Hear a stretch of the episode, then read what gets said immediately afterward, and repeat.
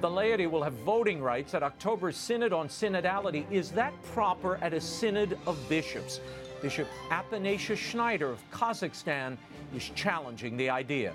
And the U.S. bishops hold their spring meeting in Orlando this week as Pope Francis recovers from abdominal surgery. The papal posse, Robert Royal and Father Gerald Murray, are here with analysis of these stories and more. And a Louisiana farmer is being attacked for celebrating his Catholic faith on social media and questioning Pride Month. Ross McKnight is here to tell his story. The world over begins right now.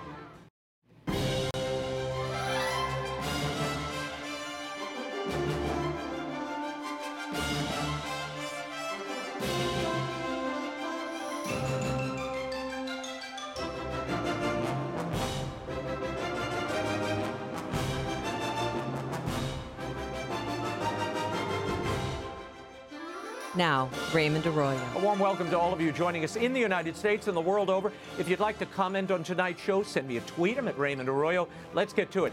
He is the auxiliary bishop of Astana, Kazakhstan and he's well known for his defense of traditional church teaching. He recently appealed to the Pope over the Pope's decision to allow the laity voting rights at a synod of bishops. Joining me now, Bishop Athanasius Schneider, your Excellency, thank you for being here. You recently gave an interview in Rome to journalist Diane Montagna in which you asked Pope Francis to rescind these new norms, which give equal voting rights to bishops and laity at the October Synod of Bishops. Why are you so concerned about this? I mean, isn't this synod about listening to the people? It is simply against uh, the hierarchical structure of the church.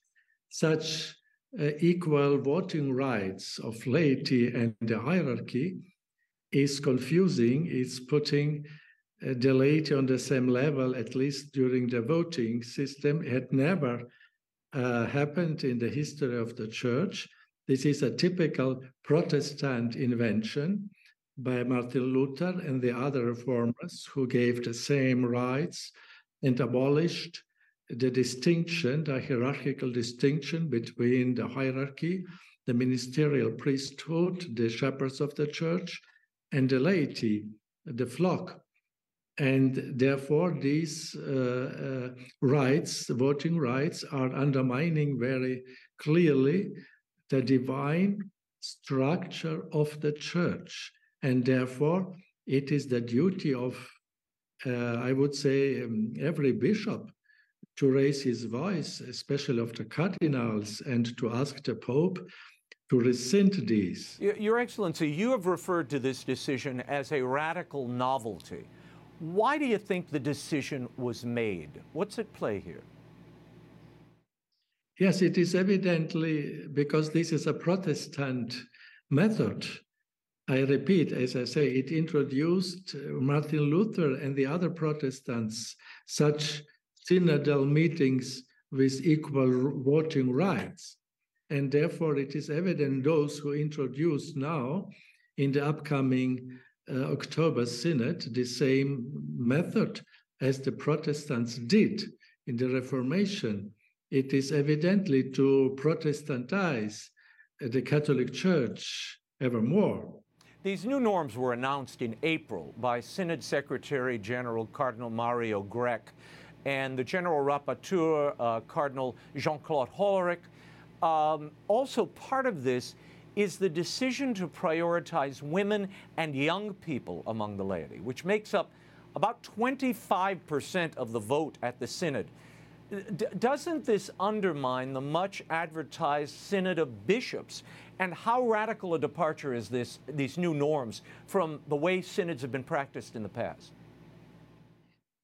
This method is clearly a worldly style of this world, not of the Church of God, because we can consult lay people, but depending on their quality, on their proven faith, on their proven knowledge, then we can ask their advice, but not giving them voting rights. It's against the divine structure of the church. I repeat, uh, and when there are, and there are, uh, good um, uh, quali- qualified lay people, even women, and maybe younger people who have some qualities in the spiritual life, but it has to be proven, not simply to take um, this worldly method to just to take in a percentage of women and young people. This is not uh, according to the Catholic tradition at all. I repeat, this is a worldly parliament style. You, you, talk in interviews I've recently read about Pope Paul VI's vision of a synod. How will the October synod differ from the late Pope's thoughts on the synod and whatever synodality is? It's very much differing uh, because Pope Paul VI, I quoted in my interview with Diane Montagna, his statements uh, on the Synod of Bishops in from 71.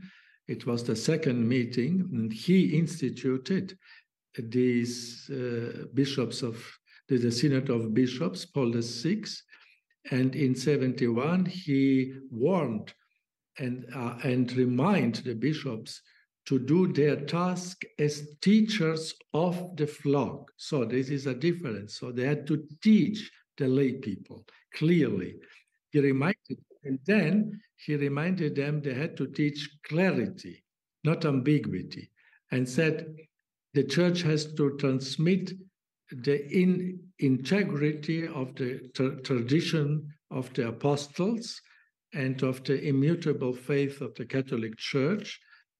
And then he added this important phrase uh, the church is in this point always uh, strongly conservative, traditional, and because of this, that he the church is faithful to tradition, she will never get old.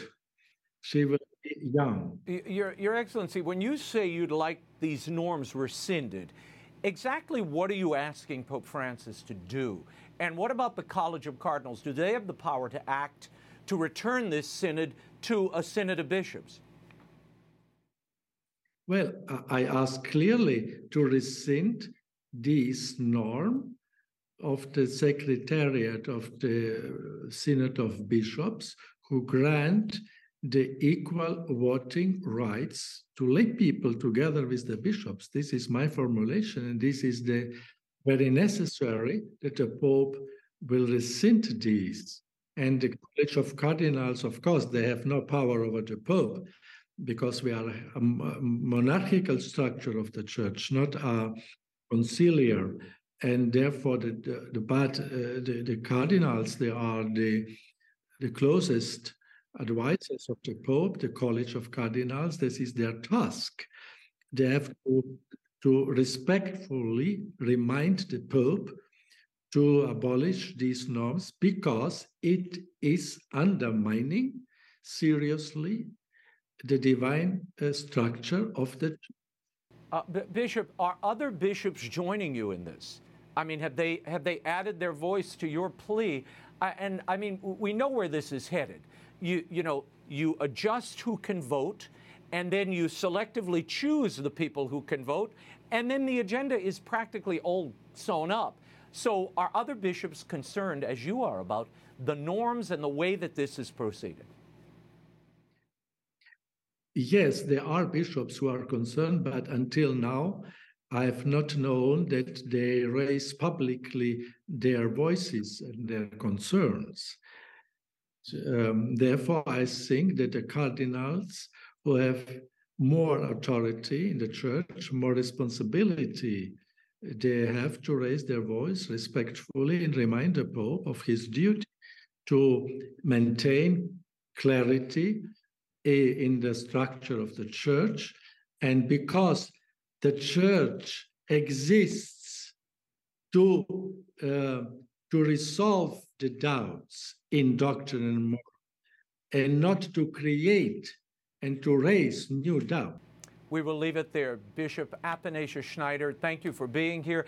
His new book, The Catholic Mass Steps to Restore the Centrality of God in the Liturgy, by Bishop Schneider, is available everywhere online and at bookstores. Thank you, Your Excellency. You're welcome. Here with reaction to Bishop Schneider's request, the USCCB spring meeting and much more is the Papal Posse. Editor in chief of the CatholicThing.org, Robert Royal, joins me on set, and canon lawyer and priest of the Archdiocese of New York, Father Gerald Murray. Thank you both for being here. Um, I want to begin with what we just heard from Bishop Schneider. Should Pope Francis rescind these norms, allowing laity to vote in a synod of bishops? Father Jerry, you first. What authority does this have? The synod itself? Well, the synod ceases to be a synod of bishops once other people are allowed in there as equal voting members. It just it's logical. You know, if the Senate of the United States had a meeting and then invited 25 citizens to come in and gave them votes, uh, they wouldn't become senators, but they would vitiate the senatorial voting procedure. It's just it's clear as logic. And theologically, he's absolutely right. The shepherds of the church gather in order to advise the Pope, come to a consensus, vote on propositions, and then send those to the Pope. It doesn't involve having other people come in. If you want to have consultation with the laity, that's fine, but do it apart from the actual Synod of Bishops, which mm. really ceases to exist once this comes into effect. Mm. Bob, your thoughts? Yeah, I was taken by what Bishop Schneider said about this not being, you know, part of the ecclesial structure because mm. it seems to me that he's absolutely right that this is more political than it is uh, ecclesial or spiritual, if you want to put it in those terms. Because why do we have these special categories? Young people, women, the margin. This is the language of politics. This is not the language uh, of the church. Now, do we want to hear from those people? Sure, we want to hear from them. But should they be involved in this sort of direct uh, consultation that then makes recommendations to the Pope. I don't really see that. And it, it tells you something that people like uh, Cardinal Grech keep saying, well, this doesn't alter the basic nature that this is a synod of bishops. But then on the other hand, they want to claim that this is some sort of major step forward in mm-hmm. terms of mm. consultation. I think it's confused, but I think it's also nakedly political and, and therefore something to be worried about. Yeah. Yeah. Uh, we, have seen the disastrous results of that German synod. Uh, and Father Jerry, earlier this year, the Church of England convened a synod comprised of bishops and clergy and lay people.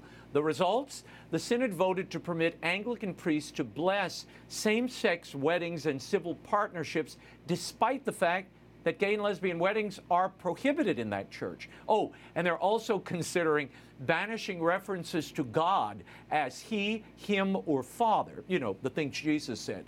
Uh, they will consider gender neutral or female or alternatives. Father Jerry, is this where the Catholic Church is headed? Very quickly. I hope not. I mean, we certainly should not follow that incoherence. In the Anglican Church, which they themselves recognize, they say contradictory things all the time and treat it as a way to satisfy different interest groups. The mission of the Catholic Church from Jesus Christ is to teach the truth. The truth does not change over time. Over time, we get to know it better, and the truth, when it's challenged, needs to be defended. So, if the mm. Synod and bishops becomes a political, uh, you know, expression of, you know, the church of what's happening now, uh, we have a big problem. Mm. Bob, you wanted to add? Yeah, uh, I was struck. I, I, read the statement that the uh, Anglicans put out, and you know, there, there is a, a large group of bishops in the developing world, in Africa and Asia, mm. who, who, have just said now that the Archbishop of, of Canterbury is no longer the, the, the, primate of all of them because right. he is he is derogated from what the gospel is. And they actually used a very interesting phrase in the document that they sent. They said, "We've been asked to walk together with these members of the Anglican Church who want to bless uh, gay unions. Mm-hmm. And we can't walk together when we have divergent views of what the gospel itself actually says. I mean, this is a phrase that, of course, we have been hearing a lot being used also in terms of, of the synod. The synod, yeah. If, if, you're walking in opposite directions, you're not walking together. Yeah, well, the walking is an interesting transition. You, you almost read my mind, Bob. Uh, Bishop Daniel Flores of Brownsville is on the steering committee of the synod. He's the only American represented on the, you know, the executive committee. He said at the bishops' conference today that they are releasing the working text of the synod next Tuesday.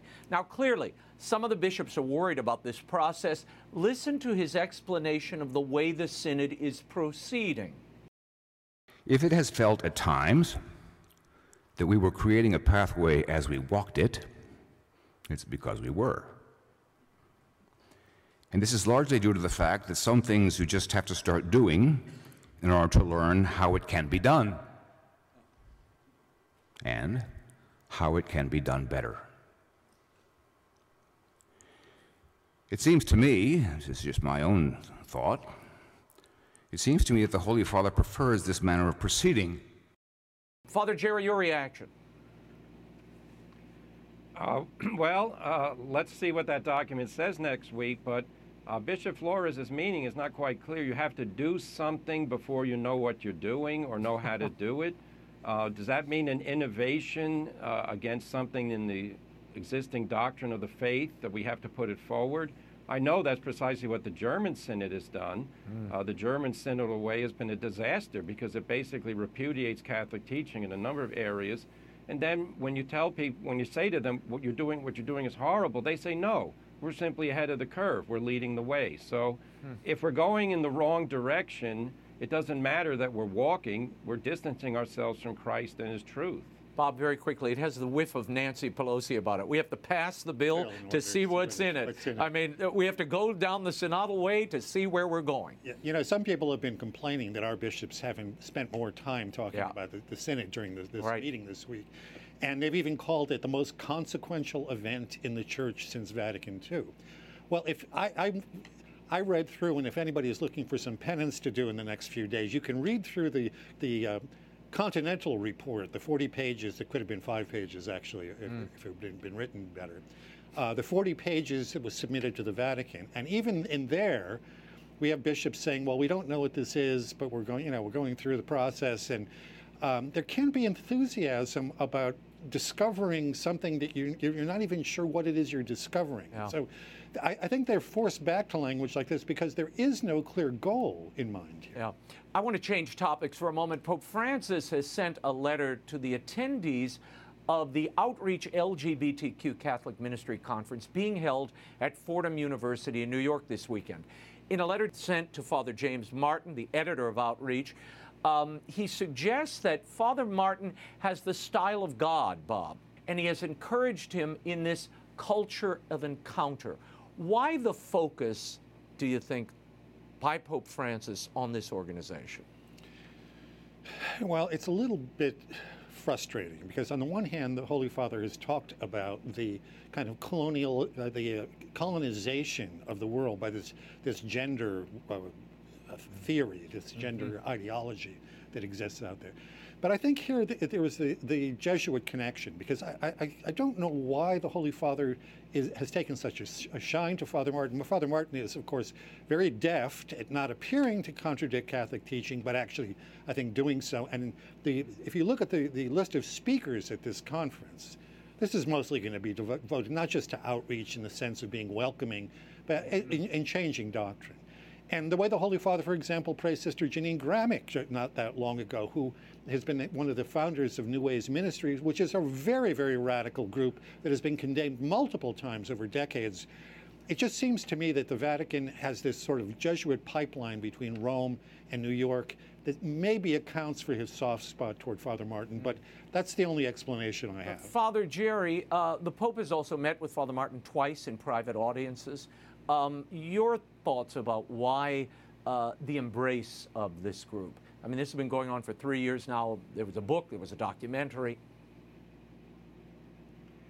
Well, it seems that the Pope thinks that Father Martin is promoting uh, the good of the church by endorsing the homosexual lifestyle. And I think the Pope, if, if that's what he thinks, he's made a big mistake. If he's ill informed about what uh, outreach and its conferences are doing, uh, someone should help him with the homework because it's quite clear. Outreach, uh, the website, and now this movement, it's about changing church teaching. Hmm. They want to have the acceptability of the homosexual lifestyle. They no longer want homosexual attraction to be treated as something perverse or wrong.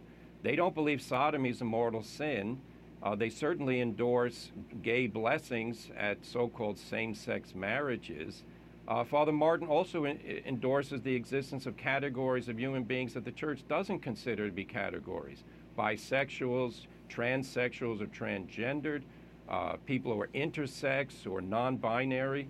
All of this make believe world, uh, which is basically endorsing sexual liberation, that's really enslavement uh, to sin, Uh, Father Martin's all in favor of that. And it's really, really terrible for your average Catholic to hear that Father Martin's getting all the attention. Meanwhile, Courage, which is the organization founded by Father John Harvey and Father Benedict Groeschel, which helps people with homosexual temptation who want to live chaste and good lives, Courage gets no encouragement from the Holy Father. It's very, very disappointing. And as regards the teaching of the Church, it's really a shame when people who attack that teaching, Father Martin has said he wants the catechism changed, people who attack the teaching get favored. People who defend it get ignored. This is what's mm. happening right now. I want to move on to Saturday. A uh, conference was held, a meeting at the Vatican on human fraternity. This was at St. Peter's Square. A declaration on human fraternity was written for the event and issued by the Vatican. The declaration calls on all men and women of goodwill to embrace the appeal for fraternity. And it states, quote, United with Pope Francis, we want to reaffirm that authentic reconciliation does not flee from conflict, but is achieved in conflict, resolving it through open dialogue and open, honest, and patient negotiation. All this within the context of the human rights framework. Our children, our future, can only thrive in a world of peace, justice, and equality to the benefit of the single human family. Only fraternity can generate humanity. Bob, God is not mentioned once in that document. Uh, what do you make of the statement that, quote, only fraternity can generate humanity? This thing sounds like it was created by AI, you know, a chatbot or something. Yes, this is one of the childs of uh, uh, John Lennon's Imagine. Imagine there are no countries, you know, that, imagine there's no cause for conflict with people, or, you know, that all conflict can somehow be resolved through, uh, through dialogue. Yeah. This is simply not the, the uh, experience of the human race throughout history. Even I, I, think even religious traditions that don't believe in the fall, as we do, mm-hmm. which means a, a, radical departure from God and from the order that God intended for creation, and can only be repaired by God, and not just some, you know, some generic God, but by Jesus Christ Himself. So, you know, by by entering into this, which by the way was ignored by most of the the secular media and totally, and, and largely the people even in, in Rome who were expected to show up by ignoring that, you're, you're proposing a solution that can never be a solution in, in, in Catholic understanding of what's there.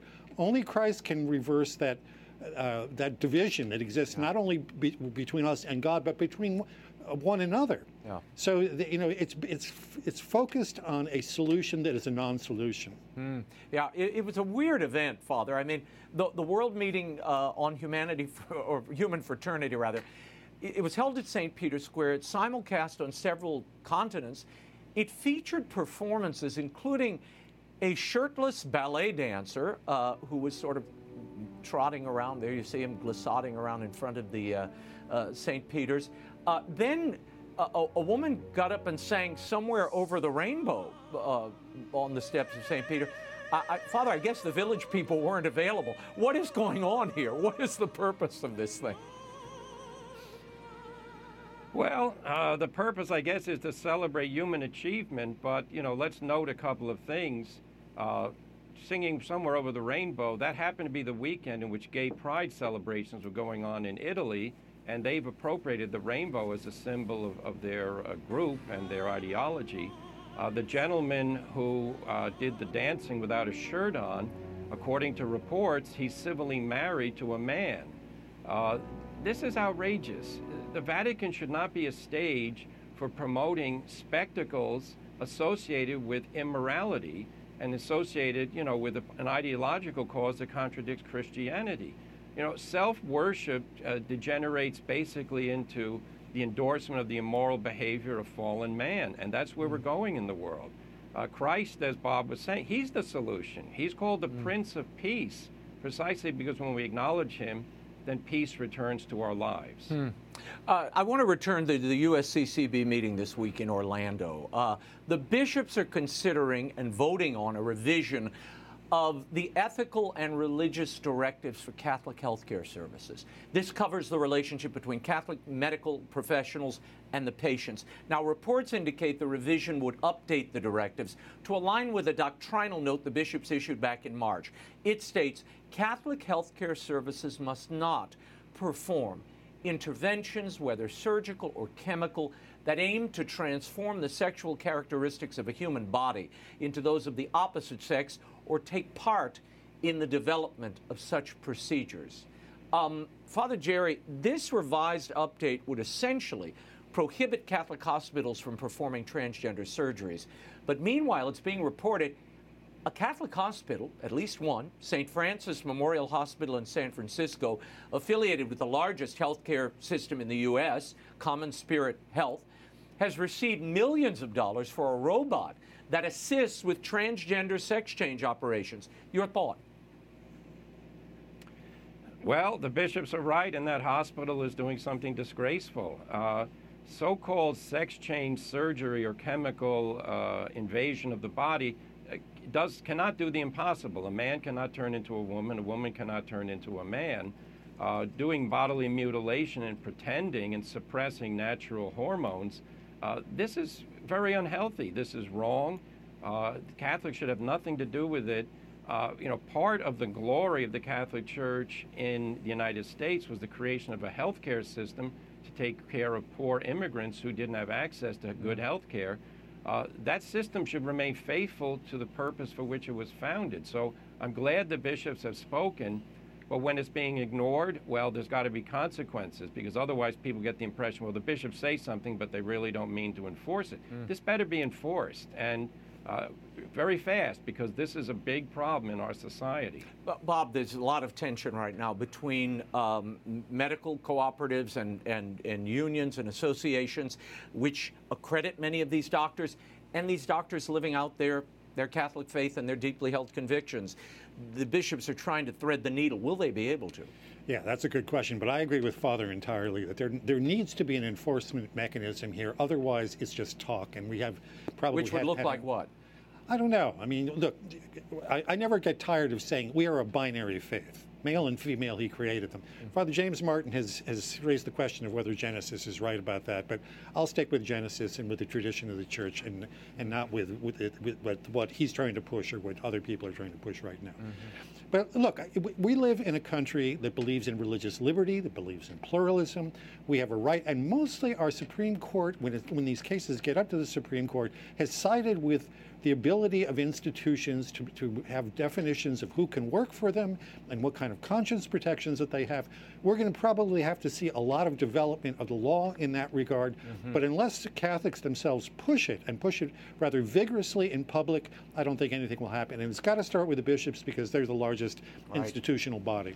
I, I've got to get to this. The USCCB has posted um, a graphic this week on their website stating, quote, we call on Catholics to pray the Litany of the Sacred Heart on June 16th, offering this prayer as an act of reparation for the blasphemies against our Lord we see in our culture today. Now, Bob, this graphic comes following the Dodgers' decision to honor a group of anti Catholic drag queens at their stadium on Friday. Uh, a prayerful protest against the Dodgers' decision, uh, led by Bishop Strickland, is going to take place on Friday. But so far, we have not seen many bishops publicly protest the Dodgers. What do you make of this USCCB response? It's a bit vague. Yeah, look, uh, I can understand why they don't want to, as a body, uh, look like they're encouraging some sort of special penalty against the Dodgers. But I've got to say, my heart is with the people who are going to show up there tomorrow in, in, in the midst of that. This is an absolute outrage. We live in a pluralistic society. Uh, at this point in, in our national history, if people are going to be gay in their private lives, there's not a lot we can do about it because they have a right to do this. And I suppose that means that a private organization like, like the Dodgers can celebrate pride, although I think they would be wiser to just stay out of the subject entirely. But to pick the Sisters of Perpetual Indulgence, who are directly disrespectful. I mean, you can only call this stuff blasphemy and, and utter rejection. You want to talk about haters. These people are haters, and it isn't hard to find videos, statements by them that, that prove this. I, I- I think that this is an outrage, and it can only be stopped. Not, I, I think prayer is great, but you know, they, there was a famous football coach who once said, "Prayers work better when the linemen are big." and so, I, I, I think some physical you know, presence will make a difference. Yeah, yeah, no violence, but a presence is important, and I think a prayerful witness is so important. Father Jerry, um, you know, I've been commenting on this over the last couple of weeks, and people have made the argument look, the Sisters of Perpetual Indulgence, they serve their community. They've been serving there for 40 years.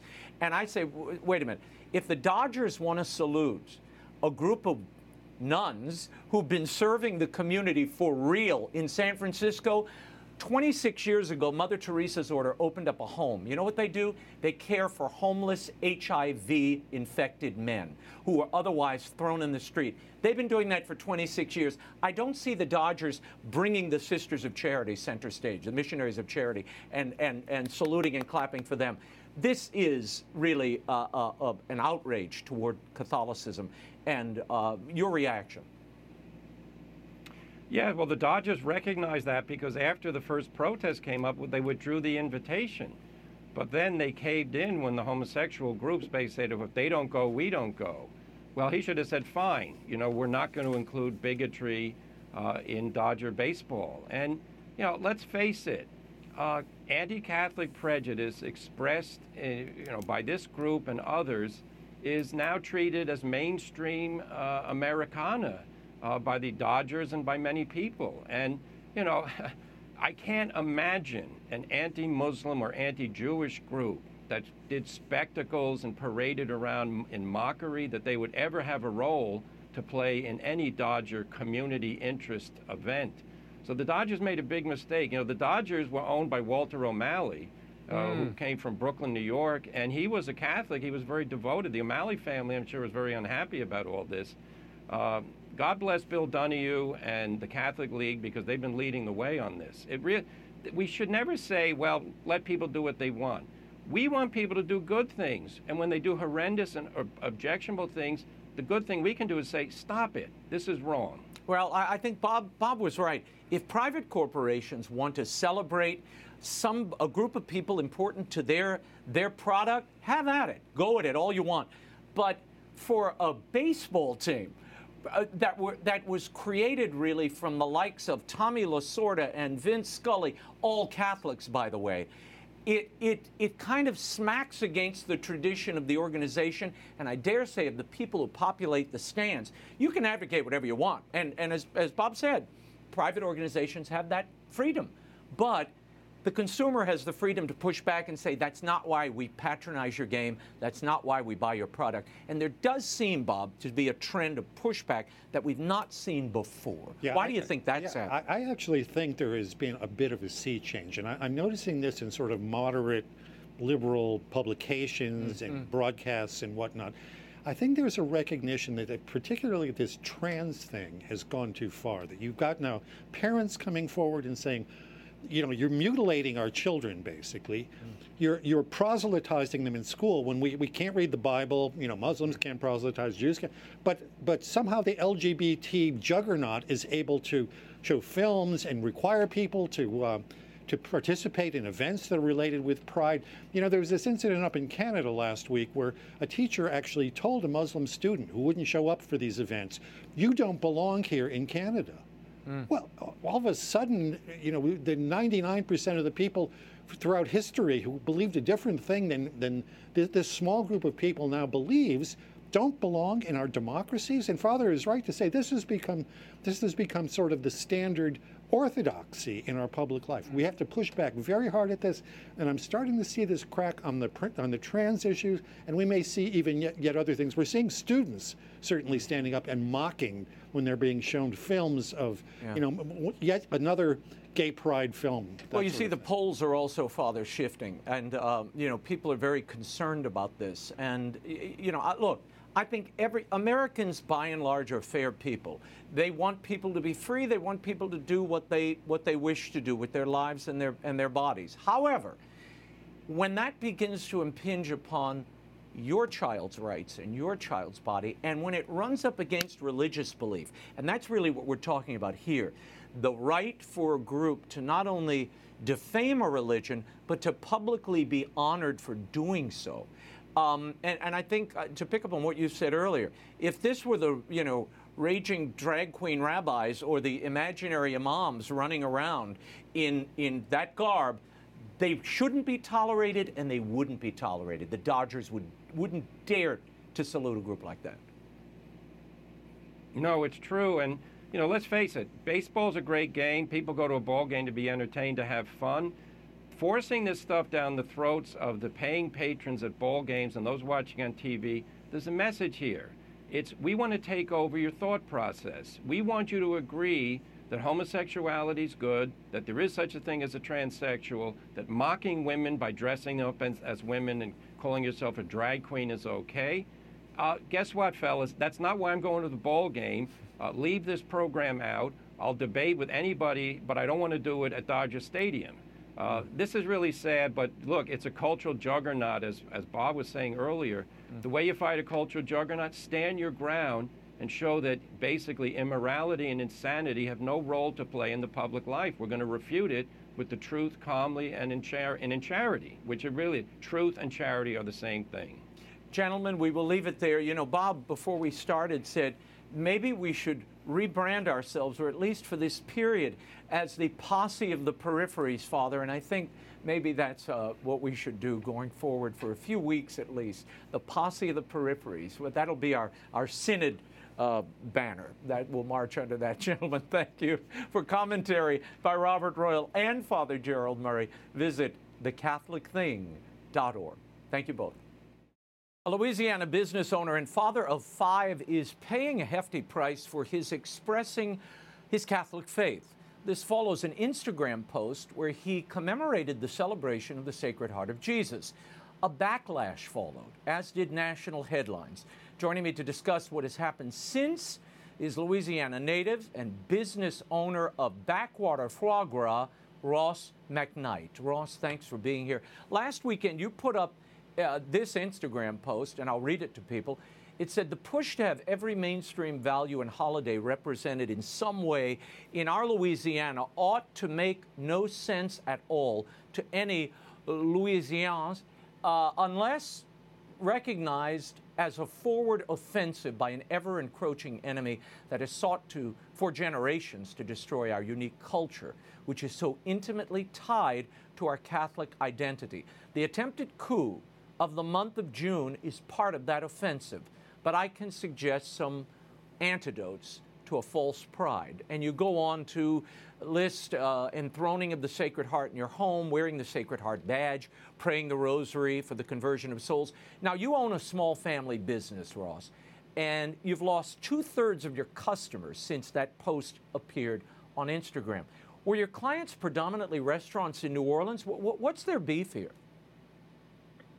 Certainly. So thank you for having me, Ave Maria. Um, I lost two, I would say two thirds of our restaurant accounts, which is significant for us because that's the predominant part of our business. We do mm-hmm. uh, much less as far as retail goes.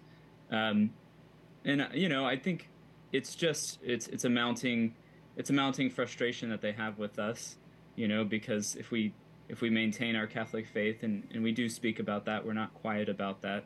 Um, I think throughout the years that's been apparent with at, mm. at, least our farm, or at least within the last year. Mm-hmm. And uh, you know, seeing seeing of course Pride Month becoming more and more prominent, I um, I you know had a sense of righteous anger and wanted to promote the Sacred Heart and reclaim you know reclaim the month as many have said before. Um, I think mm-hmm. I know there's a reclaim the month movement out there, but. Uh, yeah, it's for the Sacred Heart. It's always been for the Sacred Heart. I mean, we can go back to 1856, but it's it's really this is something that heaven has wanted to promote for hundreds of years. And so that's our job as Louisiana Catholics. Why, why do you think this post enraged activists and, and these businesses who had contracted with you for years? I mean, where's the diversity of thought here? Certainly, I think I think it's probably just a tipping point, right? Um, a, a little more pointed than things perhaps I've said before, but it is, I suppose, I suppose there's irony here in that my um, my criticism was that this culture that is from outside, right, is something that's being forced on us, and then the response was, indeed, to to uh, express that sort of force and rage against our our business. So um, I think that that was all that they had left was to let us go, you know, mm. and so that's what happened. You have very deep roots in uh, Louisiana soil. Uh, you celebrate your French ancestry, you, you live out your Catholic faith, and you've said that you don't have a litmus test for your customers. Uh, and you've been open about your faith. I mean, you signed uh, several of your posts with For God and King in French. are you surprised by the reaction of customers toward you? I mean, this, this didn't come out of left field for them. Um, no, I'm, I'm, I'm, you know, it was, I guess it was, it was interesting that it happened now because it's, it's, it's not like they don't know who I am, right? Mm-hmm. Um, you know, these are people I have I see very frequently. Um, anybody who wants to know what type of person I am can go look on our Instagram page, right, mm-hmm. or look on our Facebook page, or look at our farm blog. But it's uh, yeah, so so I guess it's it's perhaps it was just for some person who was more than others offended by uh, our rejection of pride and our support for the Sacred Heart I suppose it was just the tipping point because it was in very close succession that we received those two uh, cancellations. And, and, what are they telling you? What did those businesses tell you? And tell me the most surprising thing that came out of this entire controversy for you. Certainly, uh, the first one, uh, you know, mentioned the word, you know, essentially because I'm a homophobe, they can't uh, purchase my products. I always find the word homophobe very silly because I don't, I don't think we're afraid of them, right? Um, that's certainly not the case here. Um, and then the other statement was was uh, a chef saying that they were, we'll just say that they were proudly, you know, uh, uh, th- identified with with sexual disorder themselves, right? Mm. Um, which is of course a very interesting thing to to want to share and be proud of, I think. Mm. Um, so, and the surprising thing is is that you know we went from from a day of just just utter distress, right? Thinking how can we what what are we going to do now? Mm-hmm. And um, you know having those moments of of just just it, it, felt it felt insane to be, for instance, preparing to receive birds that were being shipped to us in the morning that uh, the majority of which didn't have a home, right? Hmm. Um, that had to be eventually processed and, and, go to one of these restaurants.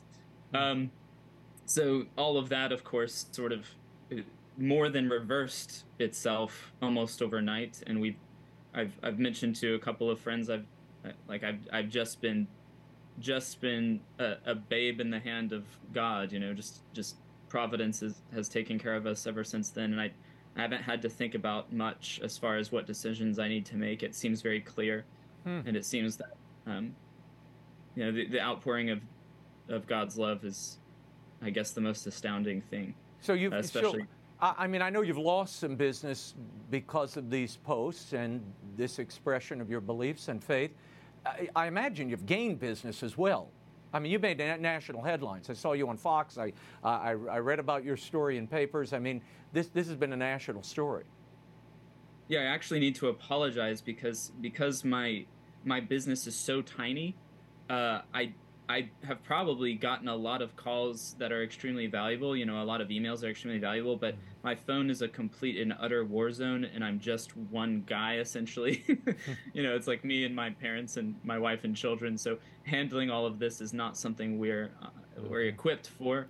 And um, but but I would say that there are two uh, well-known Catholic chefs in Louisiana specifically that have reached out to us to to help and to meet with us and and so that's ahead of us. And you know, even before you know the news the news came out, friends were coming to the farm and buying product, and they wanted to help. And so that outpouring of support we are extremely grateful for. We've been very well taken care of. There's really there's nothing we need, and I would I just I would encourage people, you know, if you want to help us, just make make that devotion to the Sacred Heart, um, pray the Rosary, yes, and throw in your home pray a novena to the Sacred Heart. Make a, the morning offering of Saint Therese, which of course is a prayer to the Sacred Heart. Um, those are the things that we have to keep the the Sacred Heart as the the focus here and keep the message pure because this is the battle's pitched here, right? It's been given to us. The Sacred Heart and the burning love uh, of the Sacred Heart of Jesus for all mankind has been pitched against the false claim of love, right? In pride um, in our in our nation, and so so it's very clear what what standard we need to fight under. Ross McKnight, we will leave it there. Thank you for your time. For more information on Backwater Farmstead, visit Backwater Foie Gras. That's Backwater, F O I E G R A S dot com. Thank you. God bless you. On Friday, June 16th, Catholics will process in prayer from the Cathedral of Our Lady, Queen of the Angels in Los Angeles to Dodger Stadium in reparation for the offenses committed by the anti Catholic drag queen nuns known as the Sisters of Perpetual Indulgence. The group will be honored by the Dodgers during their Pride Night. Joining me to discuss this and much more, the Most Reverend Joseph Strickland, Bishop of Tyler, Texas. He will be incidentally leading this procession of prayer to Dodger Stadium. Your Excellency, thank you for being here. The Dodgers made headlines last month when they first invited this anti Catholic group uh, to honor, to be honored at a Pride Night game after protests from the Catholic League and other groups the drag queens were disinvited, but when the LGBT community protested, the Dodgers reinvited the drag queen groups. Uh, now, this group openly mocks the church in blasphemous ways. What was your reaction to the Dodgers when you saw this swing back to their initial invitation to honor these people? Well, um, very disappointed isn't strong enough word. Just really uh, a shock that they would buckle to, sadly, the the the power voices of our time that are not about the truth, but about an agenda that really is evil. I think we have to call it evil, not calling persons evil, because we can all be redeemed. We're all sinful, but um, this event is evil, and it's it's certainly anti-Catholic. Um, but I think that's sort of a, a badge of honor for us as Catholics because really it's anti-Christian, and it reminds people that the Catholic Church is the beacon of Christianity, or should be, in the world. So mm. I know it's devastating to many, and I I responded when Catholics for Catholics invited me to participate in this procession, a procession of prayer. Um, I said yes because we need to, w- with clarity and charity, speak the truth not attacking anyone, but simply standing and saying, Don't attack our Lord Jesus Christ and these wonderful women that are so humble and beautiful throughout the world and in this nation. The women religious are some of our unsung heroes. And for them to be mocked uh, along with our Lord Himself, it's just, we have to speak up against it. Uh, I was going to ask you, how did you decide to lead this Eucharistic procession, which falls on the Feast of the Sacred Heart? And why you? You're the Bishop of Tyler, Texas, not Los Angeles.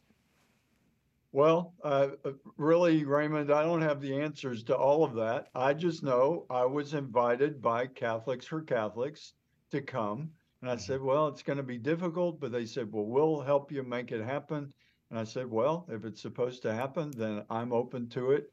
Um, there, there were mm-hmm. some glitches with letting Archbishop Gomez know that I was coming, but finally that did happen. And, uh, you know, all I can speak for is the Sacred Heart devotion has been significant since I was a child for my own journey. So the mm-hmm. fact that it's on the Feast of the Sacred Heart and what this prayer procession is about, when they asked me, my response was, uh, sure, I'll participate. Um, you you say that I'm leading it. I, I'm glad too if that's what's happening. I just said I'll be there if I can, um, and I think mm-hmm. that we we need to just cut through some of the confusion and the noise and just remember who we are. I'm called to mm-hmm. be a successor of the apostles.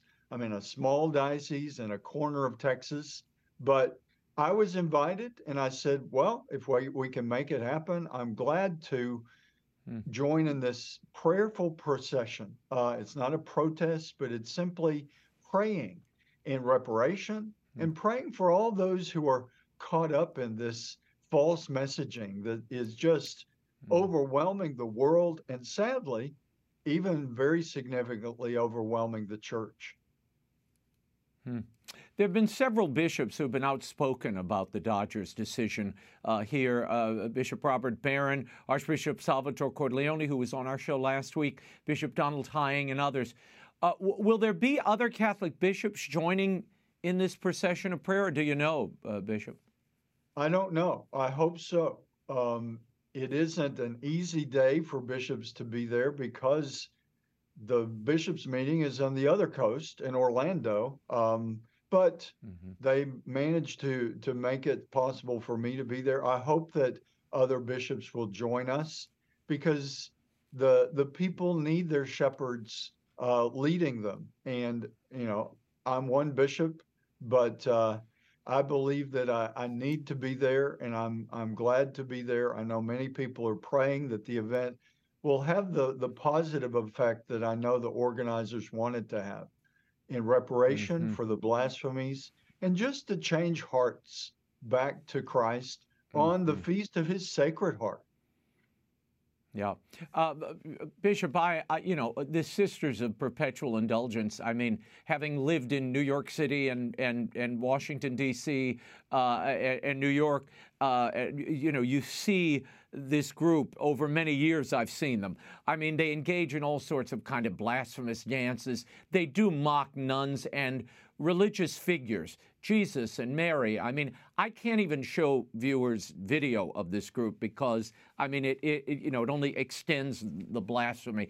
Um, uh, um, my question to you is if other groups engaged in this kind of mockery of religion and key religious figures like Muhammad um, or Moses, uh, do you think we'd be seeing the Dodgers re-inviting them for an honor like this or tributing them in any way? I don't think so. Um, I think uh, certainly, I'm, as I mentioned already, I'm glad that this is totally without violence or attack of anyone. It's a prayerful procession. That's how we need to operate as disciples of Jesus Christ. We oppose mm-hmm. what's false, but we do so with love and charity and calling hearts back to the truth. But as you allude to, Raymond, I think other religious groups might not react with the passivity that we are. We're we're sometimes too passive as Christians, but I think this is the right balance of acting, but acting in love and in prayerful humility. Um, but other groups might well, uh, and, and frankly, in the world we live in, violence speaks. And I think other groups are probably hands off because there there's a history of sometimes violent reactions to some of the blasphemies toward other religious leaders. Um, we know that Jesus Christ is Lord of all, and so I think we mm-hmm. we need to seek His model as we react as He did. He was mocked in His own incarnate life here. He was spat upon. He was beaten to the end of his life, and then of course he died on the cross we have to take him as the the quiet model that stands for the truth, doesn't back down, but always does so with great humility, um, especially in this month of June. We need that humility of our Lord Jesus Christ. Hmm.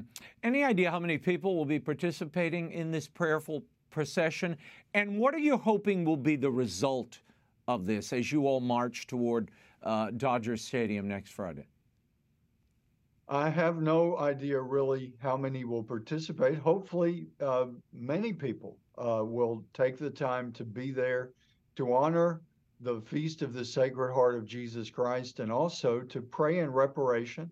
And, and really, the result I would hope for is as many hearts as possible. I, I know there are committed Catholic, faithful Catholic people who are disheartened and weakened by all that we're seeing in the world and all the confusion and all the ambiguity.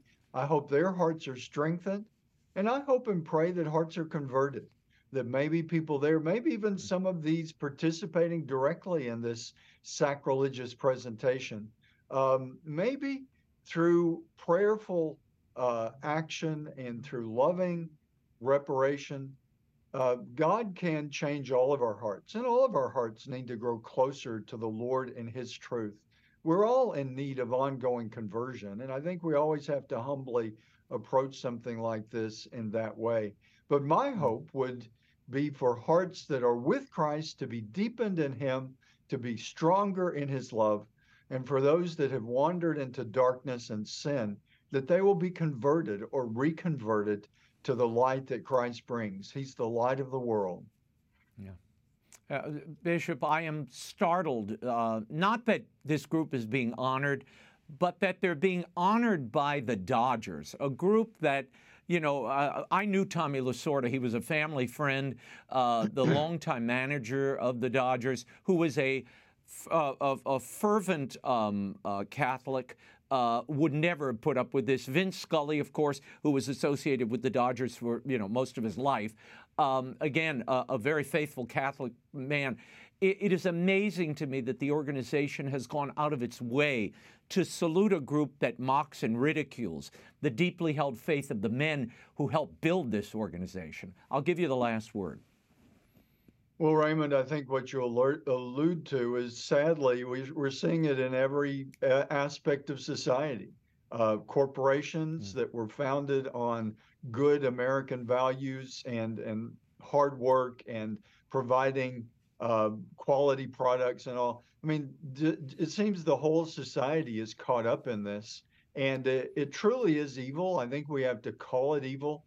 Once again, calling out these things as evil doesn't label any individual as evil and and God loves all of us. God loves every person that will be on any side of what happens at Dodger Stadium, those in the procession and those who may be blaspheming him. That's that's the wonder of our merciful God.